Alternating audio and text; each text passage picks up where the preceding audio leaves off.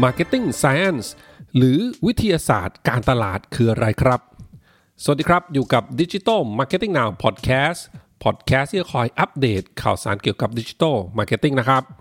วันนี้มีเรื่องของ Marketing Science มาฝากกันนะครับ แต่ว่าเมื่อเราพูดถึงวิทยาศาสตร์เนี่ย เราหลายคนก็จะนึกถึงการทดลอง ห้องแลบ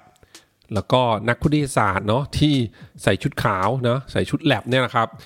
ทำการทดลองต่างๆ หรือว่าเจ้าสูตรคำนวณนะฮะแล้วก็ข้อมูลด้านทฤษฎีเนี่ยที่มากมายเลยทีเดียวเนาะนะแต่ว่าพอเอาคำว่าวิทยาศาสตร์เนี่ยมาอยู่คู่กับการตลาดเนาะหลายคนก็เลยนึกไม่ออกว่า วิทยาศาสตร์เนี่ยมันจะเกี่ยวข้องอะไรกับการทำการตลาดใช่ไหมครับ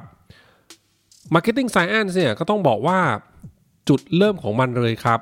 ก็ต้องมาจากเรื่องของการใช้ Data นั่นเองนะครับ หรือที่ทุกวันนี้เราคุ้นเคยกันแล้วนะครับ Data Driven Marketing ไอ้เจ้า Data Driven Marketing นี่แหละ มันเป็นปัจจัยหลักของการเปลี่ยนแปลงการทำการตลาดแบบดั้งเดิมครับ ในหลาย ๆ เรื่องด้วยกันนะ เช่นเรื่องของการทำความเข้าใจ เกี่ยวกับผู้บริโภคเกี่ยวกับลูกค้าเนี่ยนะครับ พอมี Data ขึ้นมาเนี่ยการทำเข้าใจวิธีการต่างๆ ก็เปลี่ยนไปถูกไหมฮะการกำหนดกลยุทธ์ทางการตลาด รวมไปจนถึงการก่อให้เกิดยอดขายต่างๆนะพอมี Data เข้ามาเนี่ยนะครับ มันก็เปลี่ยนวิธีการทำงาน process ต่างๆเนี่ยมากมายเลยทีเดียว ดังนั้นครับ marketing science เนี่ยมันก็เลยเป็นการผสมผสานของศิลปะ การทำการตลาดแบบดั้งเดิมนะครับ เข้ากับความแม่นยำของการใช้ Data เพื่อสื่อสารกับกลุ่มเป้าหมาย แล้วก็ลูกค้าเนี่ยนะครับ อย่างมีประสิทธิภาพ และก่อให้เกิดเรื่องของยอดขายได้ดีมากยิ่งขึ้นนะครับ วิทยาศาสตร์การตลาดเนี่ยก็คือการนำวิธีการเทคนิค แล้วก็ระบบทางวิทยาศาสตร์นะครับ มาประยุกต์ใช้ในการตัดสินใจด้านการตลาดนะครับ หลักๆแล้วเนี่ย marketing science จะเน้นอยู่ 3 เรื่องด้วยกันครับ เรื่องแรกก็คือการวิเคราะห์ข้อมูลครับ หรือว่า data analytics นะครับ อันที่ 2 ก็คือที่เกี่ยวข้องกับผู้บริโภคครับ จิตวิทยาที่เกี่ยวข้องกับผู้บริโภค consumer psychology ครับ แล้วก็เรื่องที่ 3 ที่เน้นเนี่ยก็คือการสร้าง predictive modeling นะครับ หรือว่าการสร้างแบบจำลองการพยากรณ์นะฮะทีนี้ครับ จากก่อนหน้านี้เนี่ย ถ้าการทำการตลาดแบบดั้งเดิมนะครับ ยุคที่ก่อนที่จะมี Data นะเราก็จะมักใช้เรื่องของความรู้สึก หรือว่าสัญชาตญาณนะ gut feeling ครับ ในการเอามาวางแผนแล้วก็มาทำงานนะฮะ แต่ปัจจุบันมันก็เลยเปลี่ยนไปถูกไหมฮะ แทนที่เราจะใช้เรื่องของสัญชาตญาณแล้วก็ความรู้สึกเพียงเดียวเนี่ย เราก็มีเจ้า Data ข้อมูลนะมาอ้างอิงนั่นเองนะครับ นี่แหละฮะก็คือการเปลี่ยนแปลงครั้งใหญ่ของการทำการตลาดแบบดั้งเดิม ที่มักจะพึ่งแค่เรื่องของ creative concept เพียงเดียวนะครับ แต่ว่าปราศจากเรื่องของหลักฐานเชิงประจักษ์นะ Data ก็เลยมาช่วย fulfill สิ่งนี้นั่นเองนะฮะ การมาของ Big Data แล้วก็เครื่องมือเรื่องของอการวิเคราะห์นะครับ Analytic ต่างๆ เนี่ยทั้งแบบที่เป็นเป็นแบบเบสิกนะครับ อย่างเช่น Google Analytics หลังพวกนี้นะ หรือว่าพวกเครื่องมือ Analytics แบบชั้นสูงเนี่ยนะครับ เหล่านี้ครับก็เป็นเหตุผลหลักเลยแหละ ที่ทำให้ Marketing Science เนี่ยเป็นที่นิยมเพิ่มมากขึ้นนะครับ เอาแค่เรื่องของพฤติกรรมผู้บริโภคนะ Marketing Science ก็สามารถตอบได้นะทั้งเรื่องของว่าพวกเขาต้องการอะไร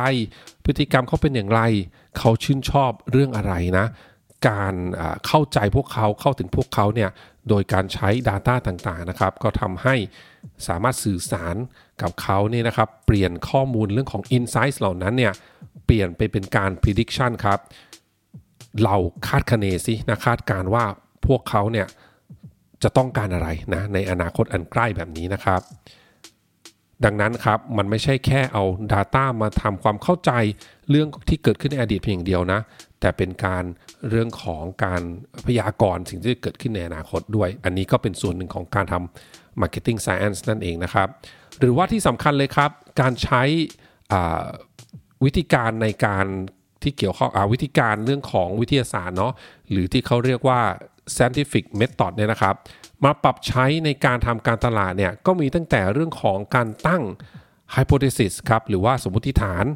เมื่อตั้งสมมติฐานแล้วก็ต้องไปทดลองถูกไหมฮะ ทีนี้เราก็สามารถทดลองได้ในสเกลที่เล็กเนาะ นะครับรวมไปถึงการทำสิ่งที่เราก็ค่อนข้างคุ้นเคยในยุคนี้นะครับ เรื่องของการทำ A/B testing แบบนี้นะครับทำในสเกลเล็กๆก่อนก่อนที่เราจะเอาเจ้า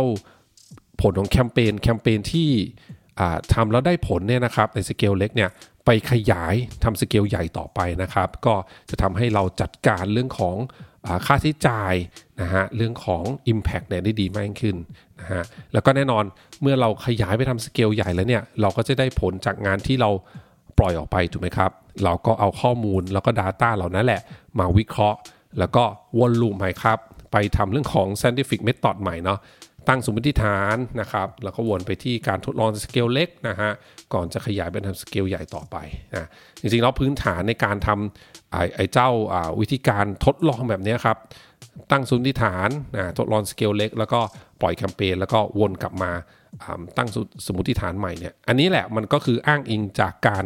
ทำเรื่องของ scientific method มานั่นเองนะฮะ ก็มาปรับใช้กับงาน marketing นะครับ ปิดท้ายที่สำคัญที่สุดเลยเนี่ย ต้องบอกว่า